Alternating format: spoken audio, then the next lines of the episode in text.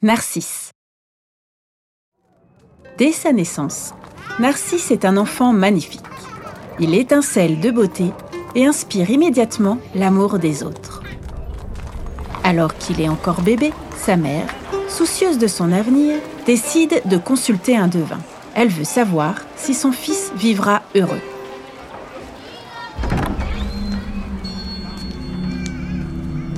En voyant l'enfant, le prophète déclare alors Narcisse vivra très vieux, à condition qu'il ne se voie jamais. Surprise par cette prophétie, sa mère met tout en œuvre pour que Narcisse ne voie jamais son propre reflet. Puis le bébé grandit. Il devient un jeune garçon qui devient à son tour un jeune homme. Et plus les années passent, plus il devient beau. Sa chevelure forme de délicates boucles qui encadrent son visage. Sa peau fine et lisse lui donne une grâce naturelle. Séduit par son charme, de nombreux jeunes hommes et jeunes femmes tombent amoureux de lui. Mais cette beauté lui a forgé un cœur de pierre. Narcisse est insensible à tout amour. Parmi ses prétendants, une nymphe, nommée Écho, est secrètement amoureuse de lui. Un jour, alors que Narcisse se promène dans la forêt, Echo l'observe.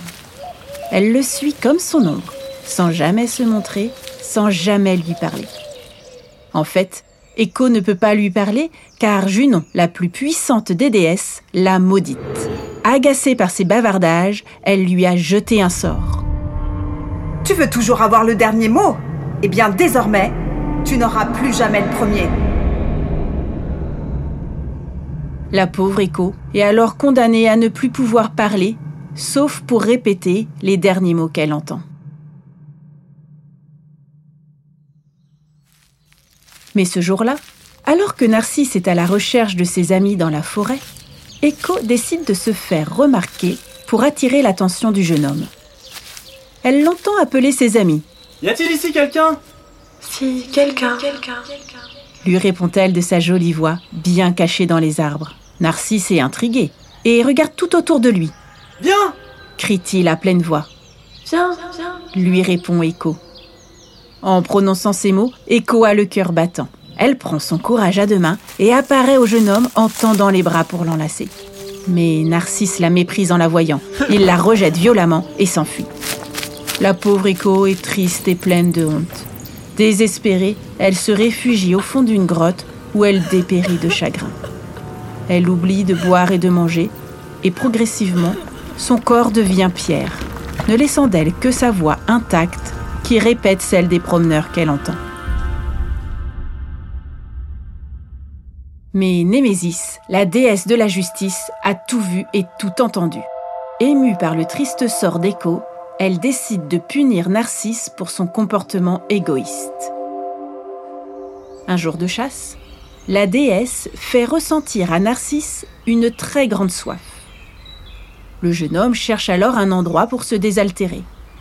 Il se ferait un chemin à travers la végétation et s'installe au bord d'une source. Le lieu est magnifique, l'herbe est épaisse, l'eau est limpide et brillante. Narcisse se penche pour boire une gorgée d'eau et là, il aperçoit pour la première fois de sa vie son reflet. Il est saisi d'admiration devant son propre visage et tombe amoureux de lui-même. Plus il se regarde, plus folle est sa passion. Conscient de cet amour impossible, il soupire, il pleure, il frappe dans l'eau pour faire disparaître son reflet, mais son visage réapparaît sans cesse. Narcisse reste alors de longs jours à se contempler et à désespérer. Il finit par se laisser mourir au bord de l'eau où poussent aujourd'hui des fleurs qui portent son nom.